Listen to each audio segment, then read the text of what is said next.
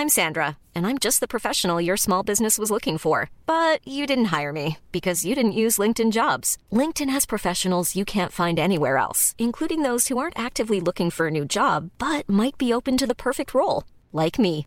In a given month, over 70% of LinkedIn users don't visit other leading job sites. So if you're not looking on LinkedIn, you'll miss out on great candidates like Sandra. Start hiring professionals like a professional. Post your free job on linkedin.com/people today.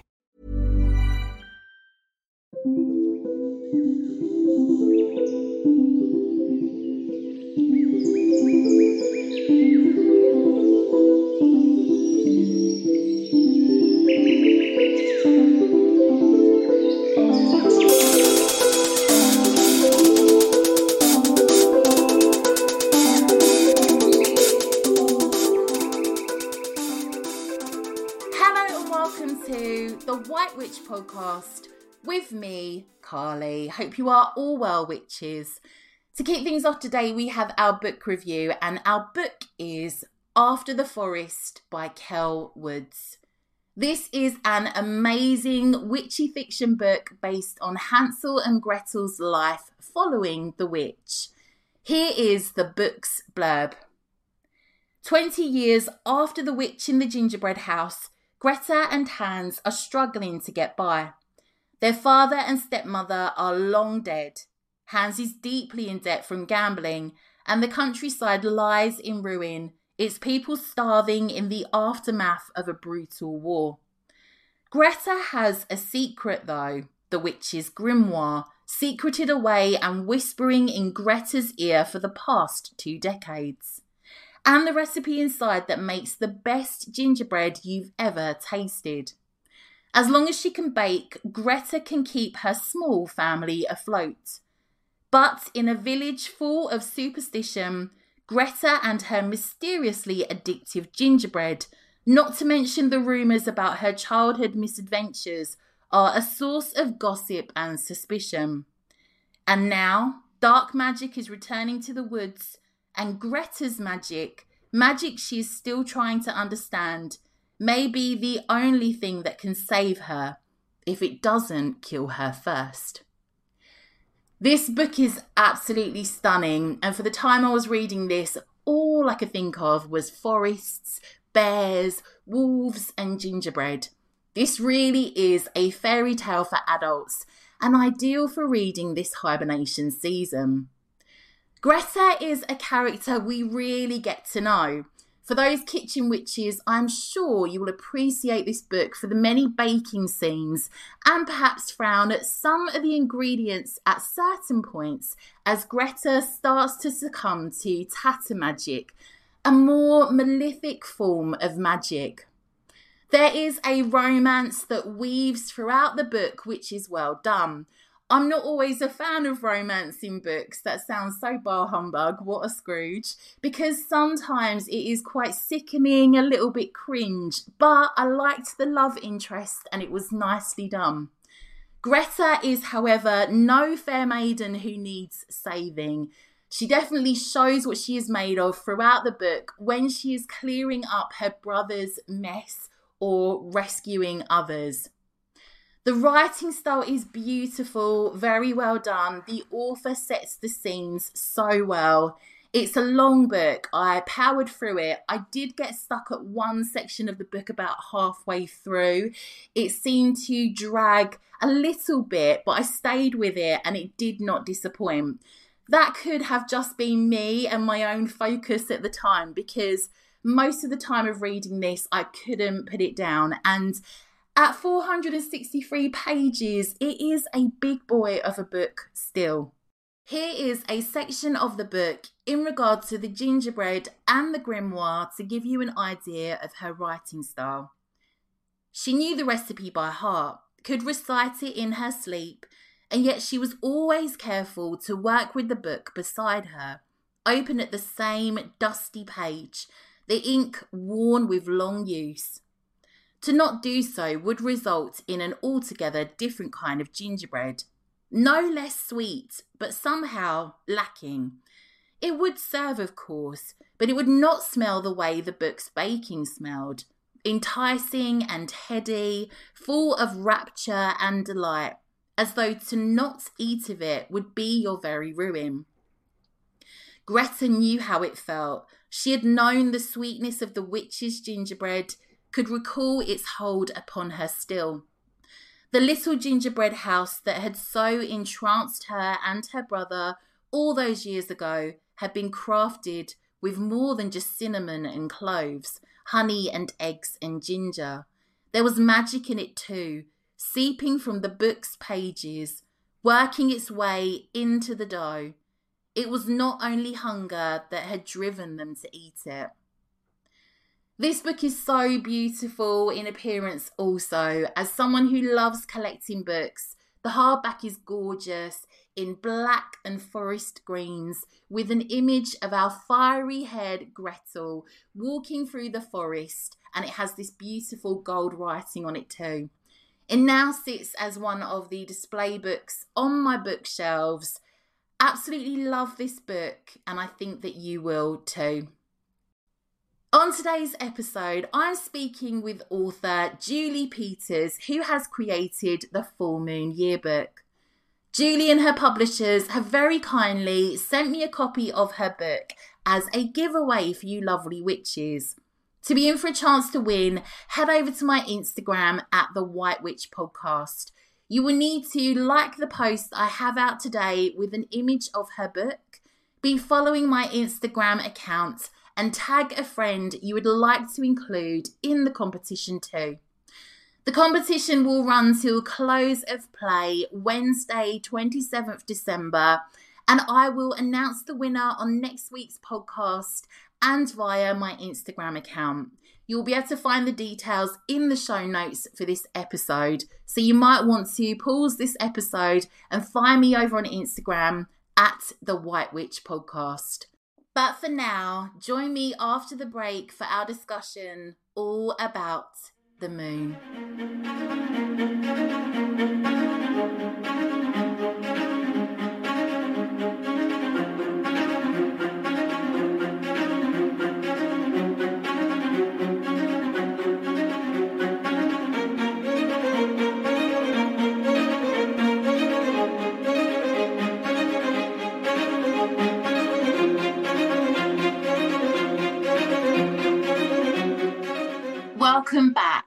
So I am here with Julie Peters.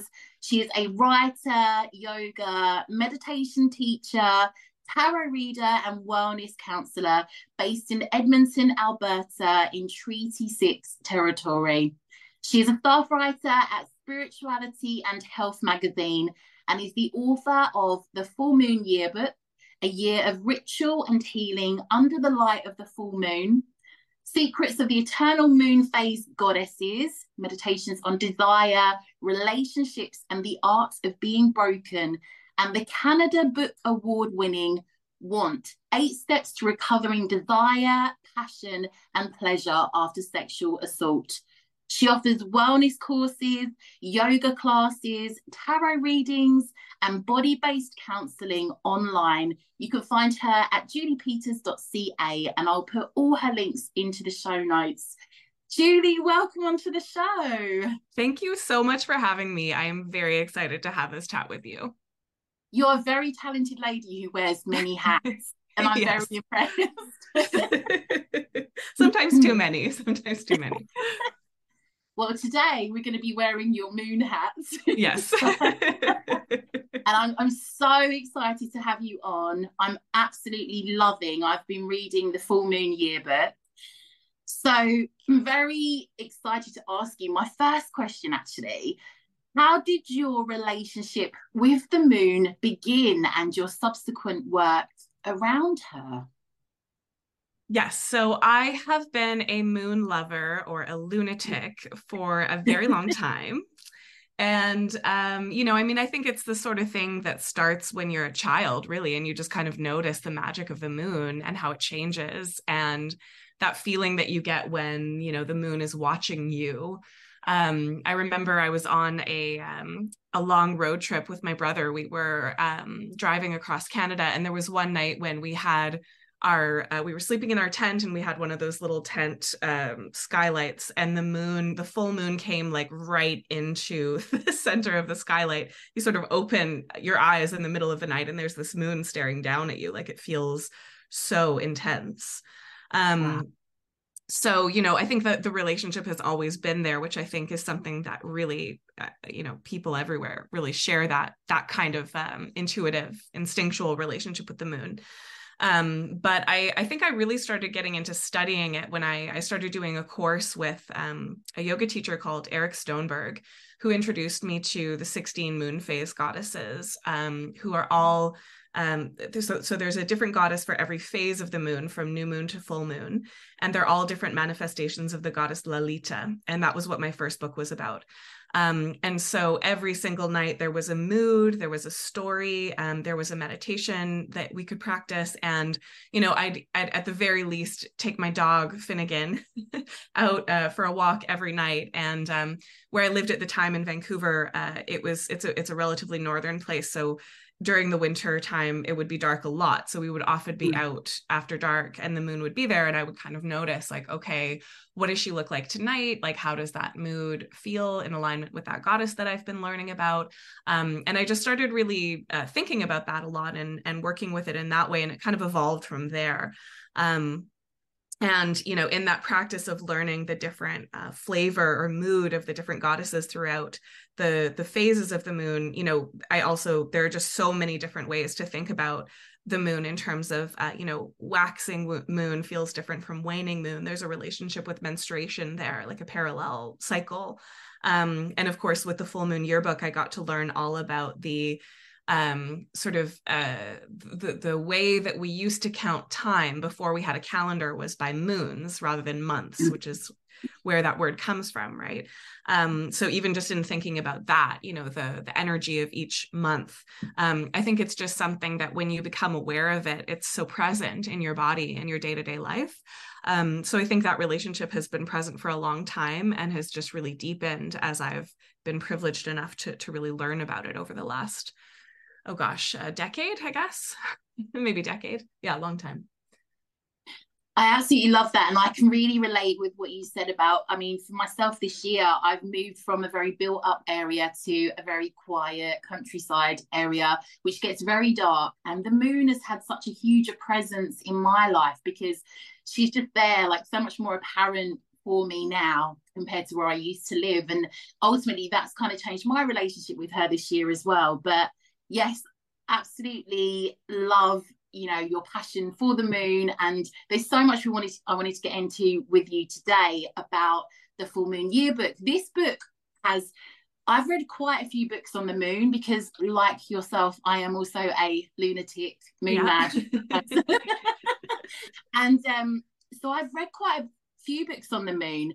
I really love your book for the different ways that you've looked at working with her. So mm-hmm. in respect of the yoga poses, that was I love that. That was a complete game changer. Also working with the tarot, I found that fascinating. Um, there was just wonderful detail in regards to various different ways of honouring and working with the moon across the year. What would you say are some of your personal ways that you love to work with the moon? There are so many. Um, there's so many. And you know i think that the practices that i do shift and change depending on not only the season but also what's going on in my life at the time. Um, mm and uh, you know i think the simplest way is just looking into the sky. Like i used to i used to hate the winter. And i've really come to learn that um, you know i think of myself as a winter witch like it's really my season in a lot of ways partly because i think of it as moon season you know as the light gets mm. darker you get to see the moon a lot more often and notice what's happening with it. So a lot of it is just kind of noticing okay is it a full moon a new moon? Is it waxing waning? You know how is my menstrual cycle lining up with that? You know how are other things lining up with that? Um, so i think you know the simplest practice is really just the mindfulness one um, i actually love returning to the moon goddess practice um, in the book uh, that I wrote, each chapter has a meditation that I also have recorded. I have a version of this as a course on my website. Um, and I'll go back and listen to it myself every now and then, especially if I'm going through a big, big transition, if I'm grieving, if I need to kind of go back to um, feeling some support from that kind of divine feminine place, um, I will go back and I'll listen to that, the meditation for that goddess, like every night as I'm falling asleep, for example, pay attention to my dreams in the morning. Um, that's a practice I really like to, to come back to.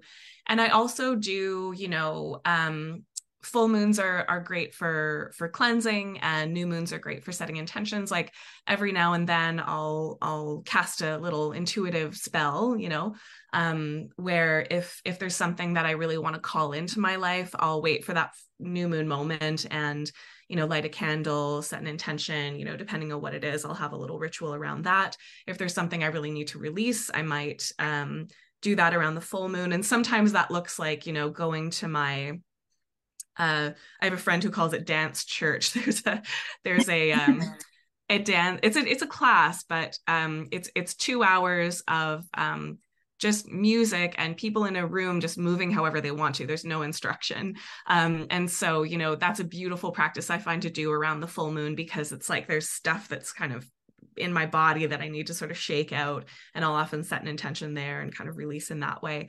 So I don't have um you know strict rituals around any of this i think a lot of it is really in, intuitive and sort of based on what i feel like i need at the moment and then allowing um, the moon to help me to sort of organize like where and when and how i'm going to be doing those rituals in alignment with that cycle which is so present in so many different ways in life I love that, and I also feel this. I I certainly feel the same with you. My my ways of working with the moon are often very they're they're big to me, but they're little, if that makes sense. Right. Um, I think as well, like sometimes I think as uh, us witches can sometimes put a lot of pressure on ourselves when it comes mm-hmm. up to perhaps the full moon and so on. And we were having a giggle recently with uh, some of the witches in the um, Discord chat that I'm on, saying that sometimes, depending on when your moon cycle is or how intense that full moon could be, you know, there are some full moons I've literally lit a tea light and I'm just sitting there like, this is all I've got.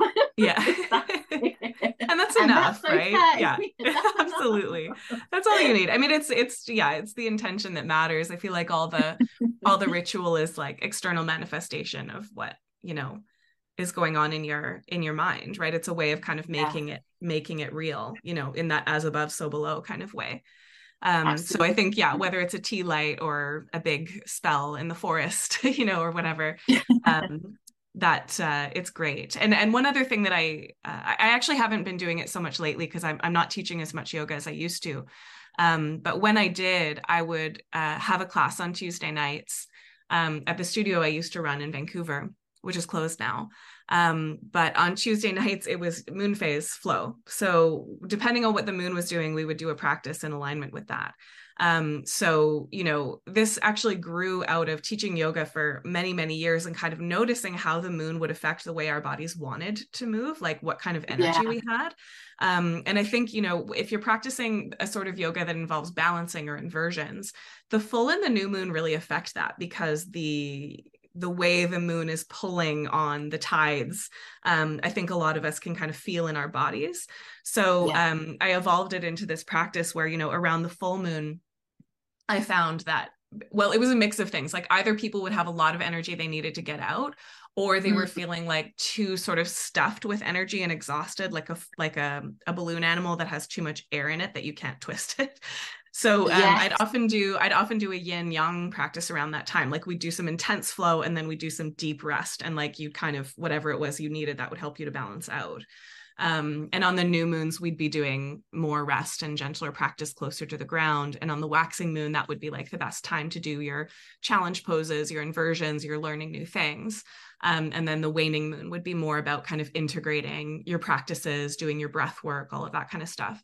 Um, so uh, that made it into the book because, as you mentioned, I do have a, a, yoga pose for each of the the full moons because um, the the yoga poses do have energies that uh, I think really um, are useful to think about in terms of like you know being really close to the ground is going to feel one kind of way and like balancing on mm. one foot is going to feel a totally different way so if you're aligning that with the moon and the seasons um, it's a really interesting way of uh, fitting your your the experience of your body into what's happening with the moon the way you explained about the energy that someone can have around the full moon was so spot on because I absolutely agree with that because it's funny because you said about you know from a child like the, the, the moon was very you know became a thing and it was very apparent for you and and important and same like me i mean um when i was a kid there was a program called button moon and i used to drag my dad down to the bottom of the garden to go and stare at the moon like you know mm. once it mm. got dark and i feel like we've all got these memories you know and, and and little ways that we've we've honored her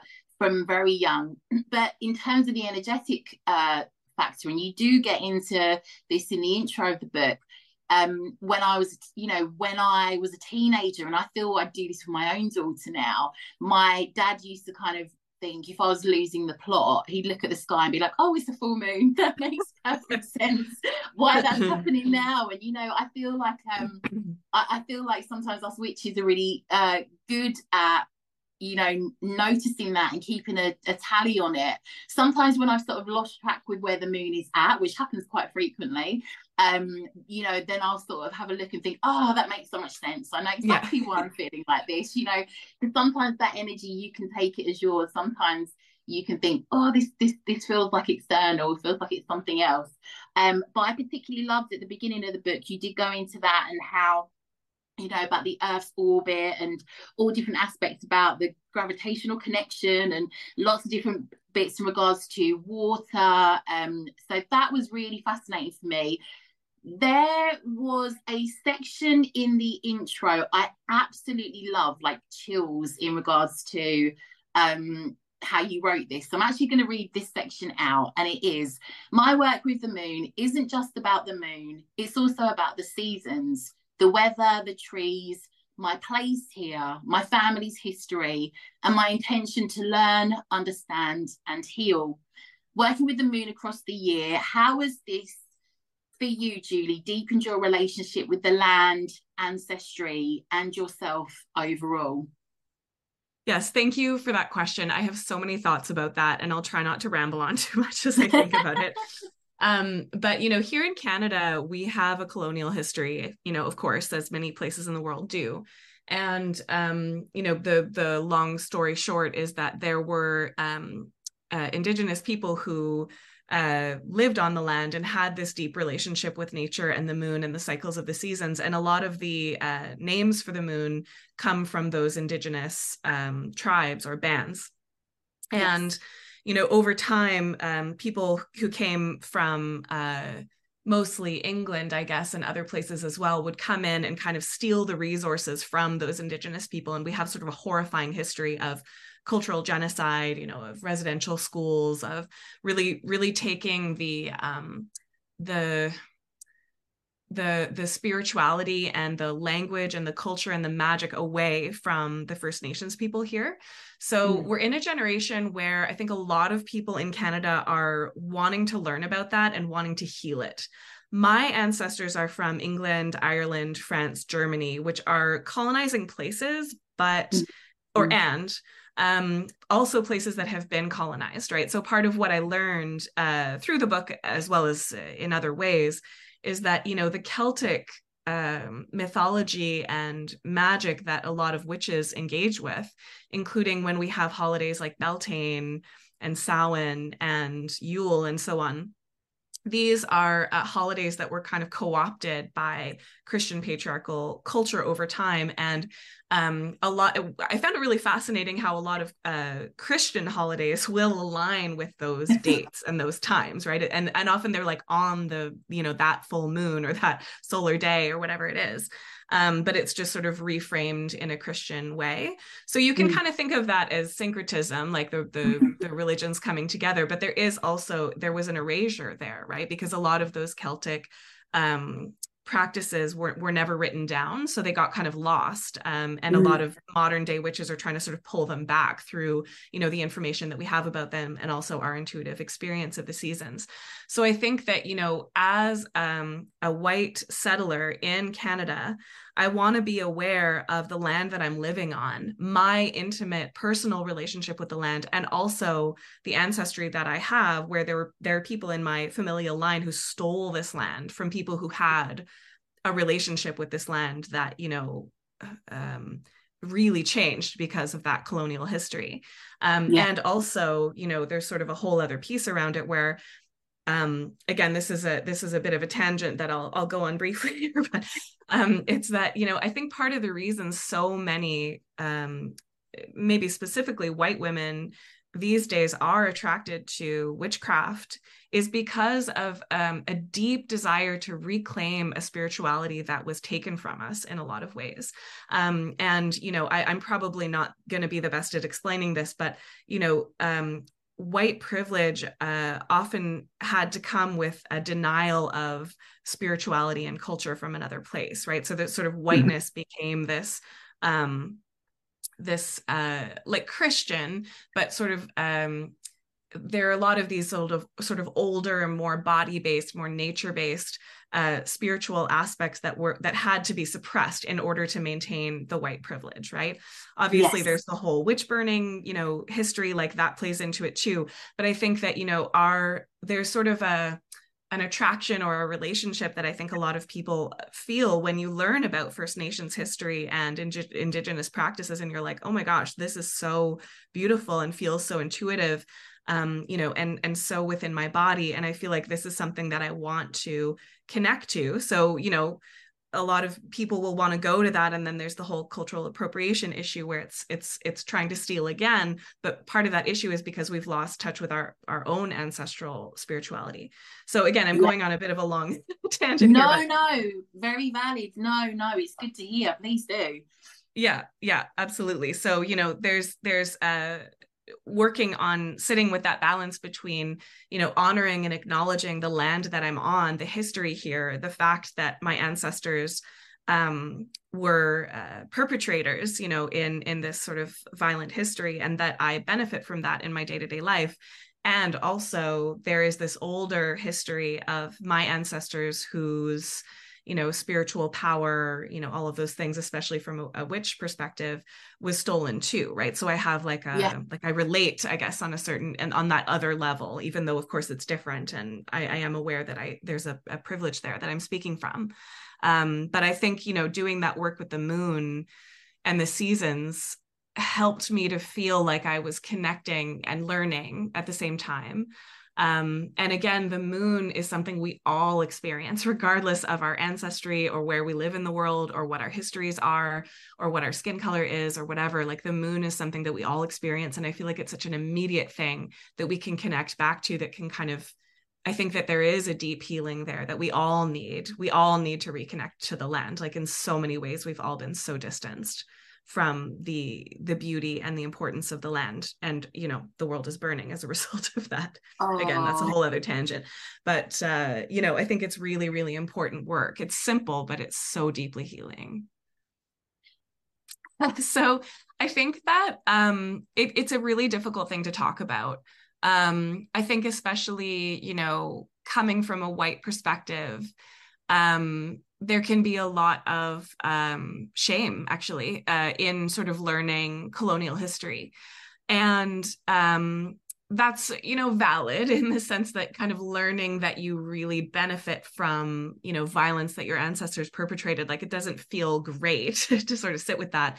And it can feel very difficult to talk about. And um, you know, I think it's important to at least sit with it, to read those books, to, you know, feel into how that sits in your body and how you might want to heal that. Because the thing that shame does, and I'm sort of stepping into my counselor hat for a moment here, but the thing shame does is it shuts us down, right? Like shame takes us to this place where it's like, well, I'm just a bad person and there's nowhere that I can go from there. It's not generative, right? And so if we can move through shame, then we can start to find, like, even if it's awkward, you know, ways of having these conversations, ways of stepping into it, ways of thinking about it and working with it together so that it's not something where we're just sitting alone in our silos, feeling our shame, not getting anywhere. Um, and, you know, I took uh, in the course of my counseling training, I took this beautiful class called Indigenous Perspectives that was taught by an elder um, and she was incredible. And we started off the class kind of, we did this exercise that was um, like a bit of a, a movement based felt exercise around colonialism and what it would feel like to have your space sort of stolen from you.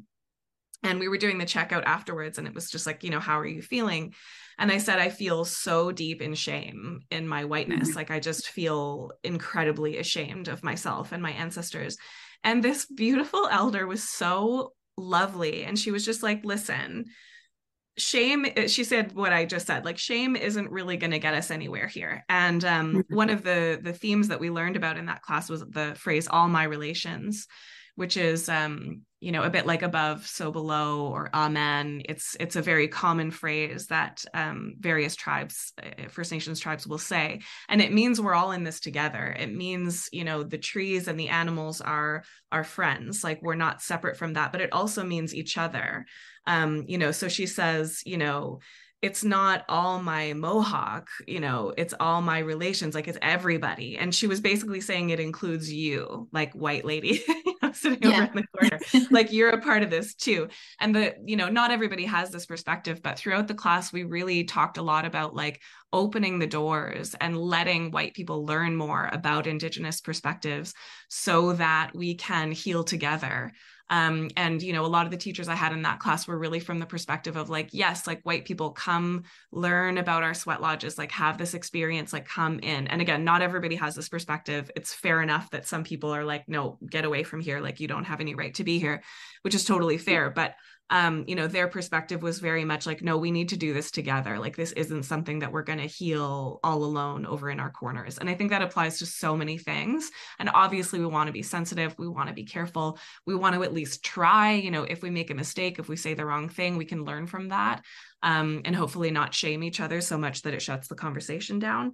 Um, but that that experience really i really learned a lot from that. I learned a lot about like how my shame was holding me back. I learned a lot about you know what it means to heal in relationship to you know another culture or another you know person that you you don't share certain things with. I mean that's very it's very deeply relational right? Um so yeah i just kind of wanted to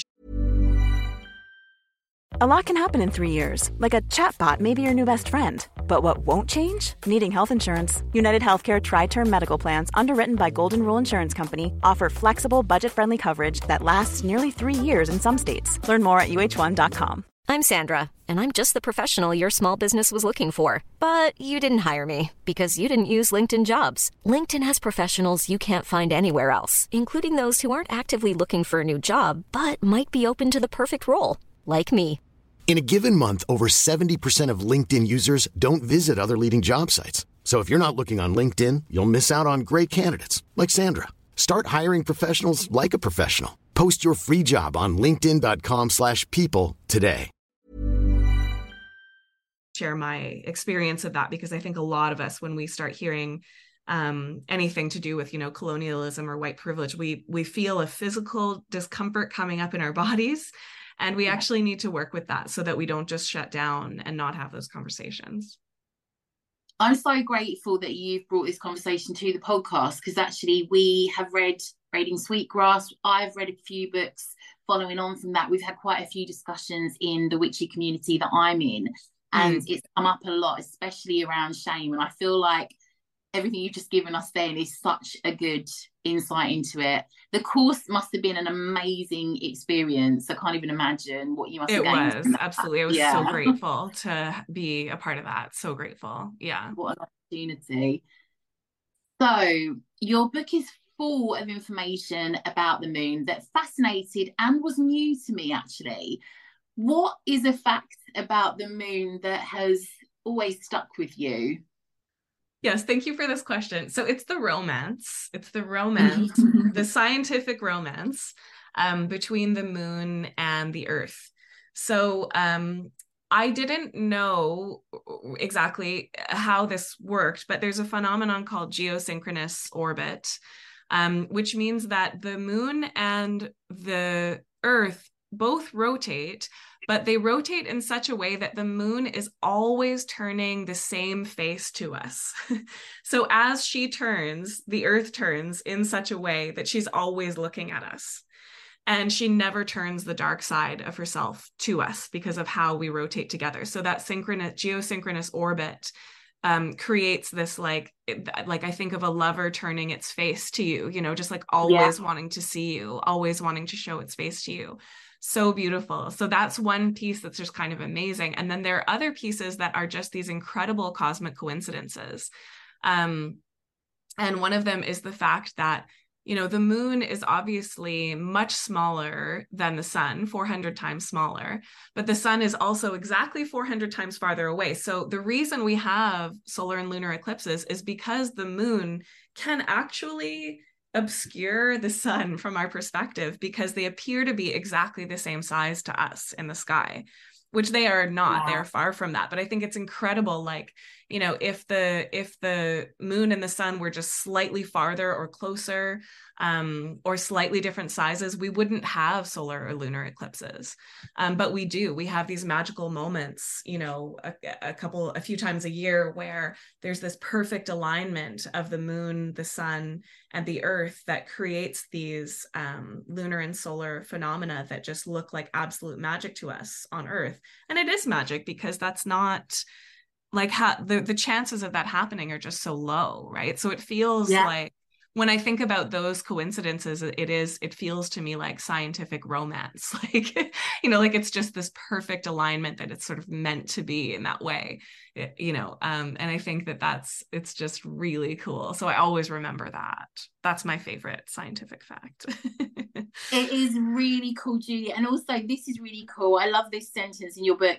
As different as our experiences of the land may be, the moon brings us all back together. No matter who we are or where we live, we all share the same moon. And that's, I love that. and if you've ever had like a long distance lover, you know, you can know that wherever they are, you're looking at the same moon. Like, I think that is just oh, so beautiful. yeah. absolutely. No, I absolutely love that. Honestly, that makes me a bit emotional. right? It's the romance. It's the romance. Yeah. Absolutely. And I think one of my favorite pastimes when my daughter was younger used to always be like, Can you see a face in the moon? And, you know, just yeah. trying to see, see a little smile and, and eyes and things like that. So, yeah, yeah my uh, my toddler and i look out for for the moon now so you know i was thinking recently about how oh. i used to go out at night with my dog um, mm. but now, you know, my dog has passed away. Uh, he's in the acknowledgments because he's really a part of oh, my. I love that. But now, you know, I have this three-year-old who um, we look for the moon in the mornings now because we go to daycare when it's still dark because the sun rises so so late in the morning. And we look for the moon together and like the the practice has really changed but it's something i'm sharing now with um, with my little guy, my little toddler, instead of my dog. And uh, it's still the same practice, but it's different, you know. And he'll be like, "Oh, the moon's over there. You know, where did it go? It's hiding behind the house. You know, oh, it's so big. It's so beautiful. big, big moon. You know, it's just it's really lovely to watch him, you know, learn the magic of the moon from such an early age too." and he has the best teacher to learn as he goes along about the moon. Honestly. If he wants to know, if he wants to know, Love he'll that. learn a lot. Yeah. Absolutely, absolutely. So we've got the cold moon, the next full moon ahead of us. Mm-hmm. Can you give us some possible ways? I should just say, actually, before we get into this, I really found the the autumn and winter uh, sections in regards to the full moons really helpful because I am somebody that does struggle with the darker seasons. There were lots of tips in here that really kind of give, gave me some inspiration to not to not um begrudge the winter and so on. Mm-hmm, mm-hmm, mm-hmm. i must get out of that mindset and i know you touched on that as well where you said that you know that was kind of what changed things for you from um perhaps you know disliking winter slump somewhat to the moon like making it more of a, a season that you you began to connect with. Can you give us absolutely yeah and absolutely you might want to go into that as well i mean can you give us some possible ways to honor perhaps this last full moon of the year but maybe these darker seasons and the moon in regards to maybe have a bit more of appreciation for the darker times Yes, absolutely. I used to really struggle with winter um, when I was younger. And absolutely. Learning about the moon and the seasons helped me to really understand as i said that I, as it turns out i'm a winter witch. And what i mean by that is um i'm really the type of witch that is in like intuitive and empathic. So that's a lot of where i work is you know in my inner world um in connecting with other people in obviously working with the moon. Um i'm not as much of um a summer witch which might be more so someone who's into like herbs and gardening and you know the sort of abundance of the earth times of the year. There's fairy magic in the summer. Like it's a different it's a more extroverted kind of magic in the summertime and in the wintertime it's more introverted. Um, and i think that you know we're i it's i'm creating a false binary like obviously we all have elements of both. But as i kind of learned more about my own intuitive abilities and like where my witchiness shines it's really in the dark right? It's in those darker places. Um, as a counselor you know i think working with shadows is a place that i'm deeply comfortable you know it's a place that i really i'm very willing to you know kind of be that um that guide holding the lantern in the dark for people who are going into those into their you know into their darker places into their traumas whatever it is. And i think that that is um you know yeah it's it's been a part of what i've learned throughout that dark season. Um i will do a quick shout out to natalie rousseau who is a teacher of mine. She has an amazing online course called the witches year. Um, and I learned a lot from her about the seasons and how it relates to magic. And November was probably my absolute least favorite month. Um, not the least reason of which is that I always get sick in November, like no matter what I do. But November is also, you know, it's right after Samhain, which is the witch's new year. It's a time when the veils, you know, thin between the worlds and absolutely my intuitive abilities heighten as soon as it starts getting darker as soon as the moon starts coming out more um, you know we're sort of we turn to the tarot cards a little bit more we turn to meditation a little bit more you know coming inside from um, the cold and the winter solstice is so important to me. Um, I think you mentioned at the beginning the winter solstice is an important time of the year for you too. I think it is for all witches probably. Yeah. Um, but you know when i first started kind of learning about the this the symbolism of that um which is that it's the death of um the sun uh, and then the rebirth of that right? So it's the darkest moment immediately followed by new hope right? Um and so that sun stillness solstice you know is sort of a moment of death in the year. And then there is that brightness that comes back. So i think the problem i really had with december in the past is like the forced cheer of the holiday season like the christmas music the presents you know the christmas trees you know the cookies like all of this stuff. Um it's meant to be fun but i know especially as a counselor like holidays are December and January are really the, the hardest times of the year for a lot of people. And I think that's partly because we're not acknowledging the grief that is such a natural part of this season because we are acknowledging the death of the sun at the winter solstice. Mm. So as things start getting darker and the the year starts ending, it's so natural to turn to grief. We're thinking like, okay, you know, it's the end of this year. Like, what have we been through this year? What happened this year? What did I lose this year? What did I gain? Maybe. Um, but you know, especially if we've lost a loved one, we're going to be thinking about them during the holidays like no question. Almost you know no matter how long ago it was or what time of the year it was that you lost somebody you're going to be thinking about it over the holidays.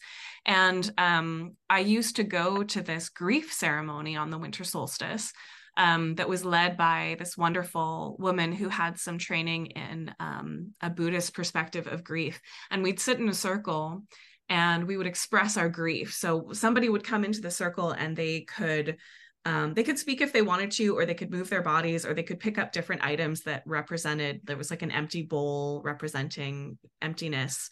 Um, there were dead leaves representing loss. There were sticks you could bang together representing anger. Um, and so, you know, someone would come into the circle and they'd express it however they wanted to, and the circle would witness. And all the circle would do is say, We're with you. We see you and to be witnessed in grief in that way without having to explain yourself without somebody trying to fix it without mm. someone trying to say like oh but it's the most wonderful time of the year you know that kind of thing um it was so nourishing and so beautiful and so healing and i found that when i engage with grief which i really do in some way every every winter solstice um, it it makes more space for me to also experience the joy and the cheer of the season, the parties. so I think it's vitally important um, around the winter solstice. And this year, the full moon is on December 26th, so it's actually quite close to that winter solstice moment. Um, so you know, full moon aligned with the winter solstice, it really is that time for like completion, end of a cycle, looking back over the last year, letting go of what's not working, grieving what you need to grieve, and then setting your intentions and planting your new hopes for the new year as the sun begins to grow from winter solstice to summer solstice. So I think it's an incredibly powerful time. And I have a specific ritual that I really like to do that I writ- that I wrote into the book that you can do alone or with community if you want to. Um, and I'd highly recommend taking some time out to really do that grief practice around the winter solstice because I find if I don't, it sits with me all winter long, right? but if I do, yeah. it, it gives me space to move on or forward. I love this section I love this section, the wis- so the wisdom of the dark season from your book, and, and like you said, I remember when you said about getting ill coming in November. I was like, I remember reading that in the book, and you yeah. getting into that as well. But I feel like what you said is so important because I feel that Samhain is always kind of like a bit of a um a celebratory season for the dead, and then we get to Yule, we get to Christmas, the holiday season, and it's very much about who is with us. But it's so easy to acknowledge who's not sat at the table, you know, who's yes. no longer there. It's a different feeling. And I feel that sometimes it doesn't always feel like they're, you know, uh, as a collective, sometimes it doesn't feel like there is space. Like you say, you know, it's the most wonderful time of the year. And if we can just acknowledge, be it someone with someone we're grieving or circumstance or whatever the form of grief, and hold hand with grief, so that yes. like you say you're not carrying it into like Imbolc and coming into the spring season. Um if we can connect to the dark season and not be afraid of it and and honor it it can be a really great time to shed that not in its entirety but as much as we can so that we can you know move through and forward with what's left of it. Yeah absolutely. And you know i think the other thing that's interesting about Samhain is that you know that was the blood harvest. Um, yeah. you know the final the final harvest of the year that would be when the animals were slaughtered. It was a day of death right? Um, and it was originally a day of also connecting with that other side in terms of of that and you know i think many cultures in the world have some day in the year related to death and grieving um, day of the dead is sort of an obvious one in mexico um, but the way that we do, I don't know how it is for you, but the way that we do um, Halloween in Canada on Samhain is like dressing up our children as ghosts and sending them out to eat, get candy. and it's like we're doing this weird kind of play with death, but we're not actually engaging with it, right? Um, mm. We're not actually sitting down and talking to our children about what it means to be a ghost or what it means to be a skeleton or a you know a ghoul or whatever it is that it's this these sort of like faux scary um talismans of death which is what we're addressing sort of right um in the christian tradition the day after halloween um, is all, all souls day and there's all saints day. So those are days that if you if you're a practicing christian you can go to church and kind of have a ceremony for that. Um, and one thing that i found really interesting this year is that you know and i mentioned this in the book too that in november there's not there's not like there's there are holidays throughout the year but november there's not much um, the mm. only holiday that we have in Canada is Remembrance Day, which is a day to remember um, the losses of the wars specifically. Um, and it's a very mournful day. It's not like the the sort of playful, fun Samhain Halloween day eating candy sort of thing. It's like yeah, yeah. you know you're you're you're placing a wreath and you're lighting a candle. Um, and it's really it's it's designed around the military. So not not everybody acknowledges it. Not everybody sort of practices it because you know there can be controversial feelings about the military. As it happens, my husband is a helicopter pilot in the military, and so he was required to go to a Remembrance Day ceremony. So we went to um, a, a, specific place for this. There were wreaths, there were speeches, and we always do, um, a, a, I think it's two minutes of silence at a certain point where everybody's just quiet together remembering the losses and i loved being there this year i loved being there this year because i've had some of my own losses that have nothing to do with the military but that 2 minutes of silence felt like it was also honoring me and the the places that I wanted to remember and feel grief and feel sad and like be in this moment where yes sometimes life is dark sometimes life is hard you know sometimes we lose people and we feel sad about that and it felt so precious to me to have a ceremony to honor that that was shared right? Because i think as mm-hmm. as modern witches like we're lucky if we have a coven that we can do this work with but a lot of us are just doing it on our own right? In, in whatever ways we can. Um, and i think that even though it's becoming more um like it's it's safer than it's ever been to be a witch. You know it's becoming a little bit more mainstream that people can do it. There is still fear i think that you know that will be ridiculed or derided or you know we kind of have this hold over which which fear of prosecution essentially. Um, but being able to be in a shared ceremony i was just like oh my gosh i need this every year at least once a year if not more than that right? To to yeah. have that moment of of ceremony that's shared where like everyone in the room acknowledges death for a moment because i think a lot of the time we're not acknowledging it and that doesn't do us any favors in my opinion I've not long done some work around grief, and it's so interesting how we used to observe death and, you know, all of the different traditions that we had and rituals and so on. And to now where you know even the sort of amount of time that we are allowed to kind of you know be off from work and things like that and the pressure to um if you're talking physical death of somebody how quickly you're sort of expected to return and and to be fully you know almost fully functioning and so on and um it's very disjointed to how the process really runs.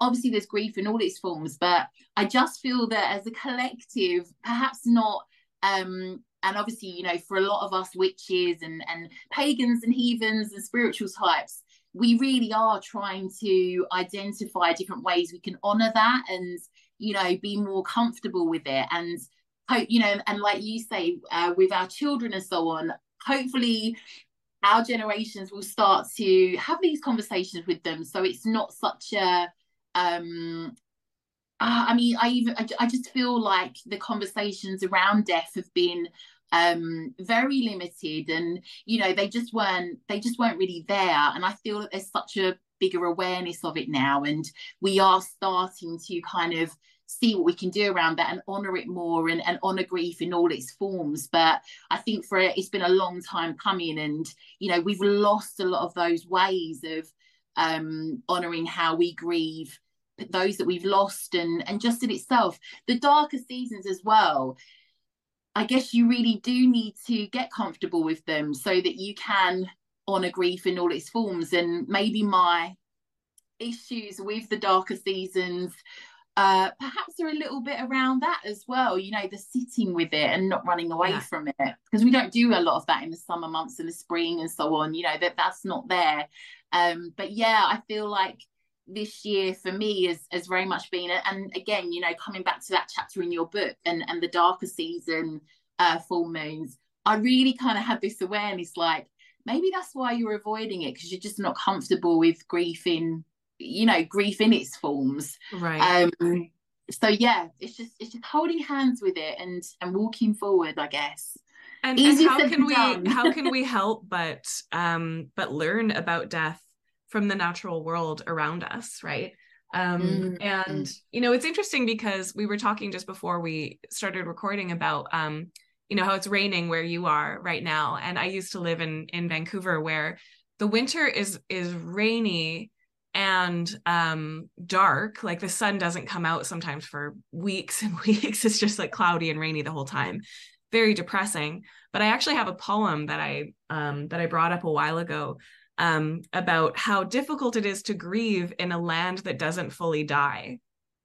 because ah, you yes. know in like in january you've got snowdrops like you've got like flowers that are blooming in january which is beautiful and like i love that part of the world but here in edmonton where i am now in alberta it's a very winter city um and and you know it's a very hot summer too but like the the it dies. Like the trees are dead. Like the leaves are down. It has snowed. You know it is like everything is quiet and white.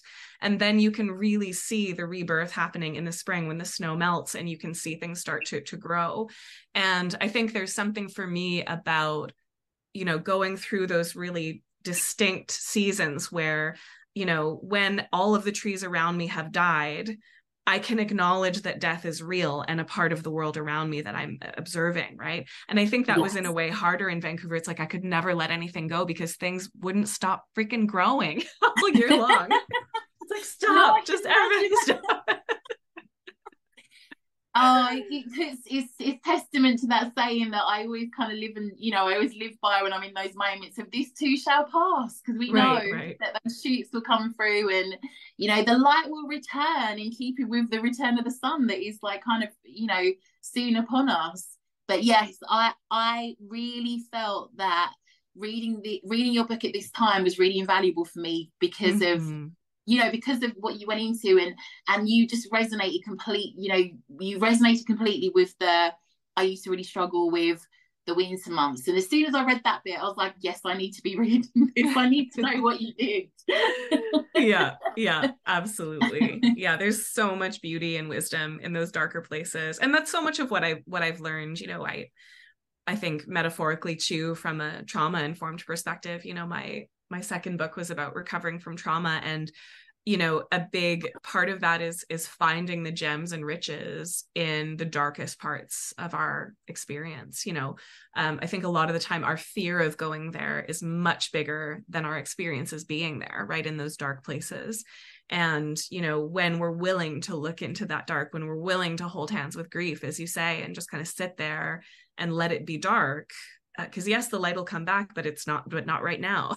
You know it's sort yeah. of like okay yeah. so where so what's the what are the gems and riches here? You know what can i learn from being in this darker place so that the light is brighter when i get to the other side you know so that i can access that joy more? And certainly for me you know recovering from trauma like you do have to go there. You have to go there and you have to you know walk that that moonlit path um and then and then you come to the other side you know the same but different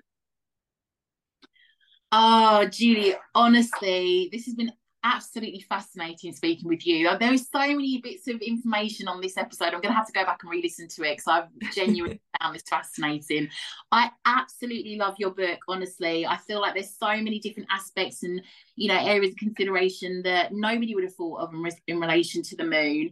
Um, I'm really excited to see what you are going to be up to in the future. Perhaps, you know, 2024 is upon us. Have you got any interesting projects or things coming up that we need to know about?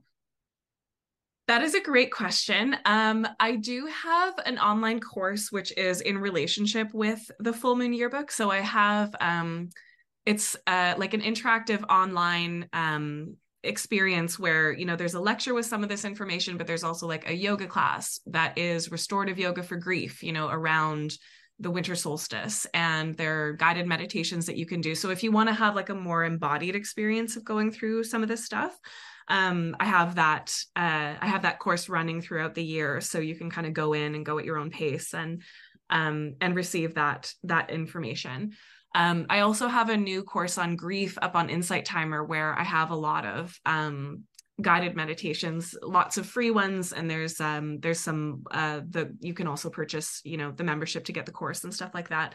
Um, so if that's something you're working with, you might want to work with that.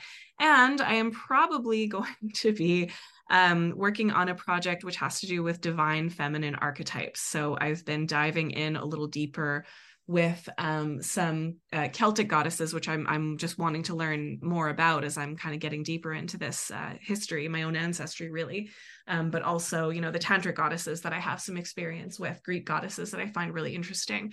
Um, so we'll we'll see what that looks like on the other side. But um, but I've been I've been diving into some divine feminine archetypes, which has been really wonderful for me as well.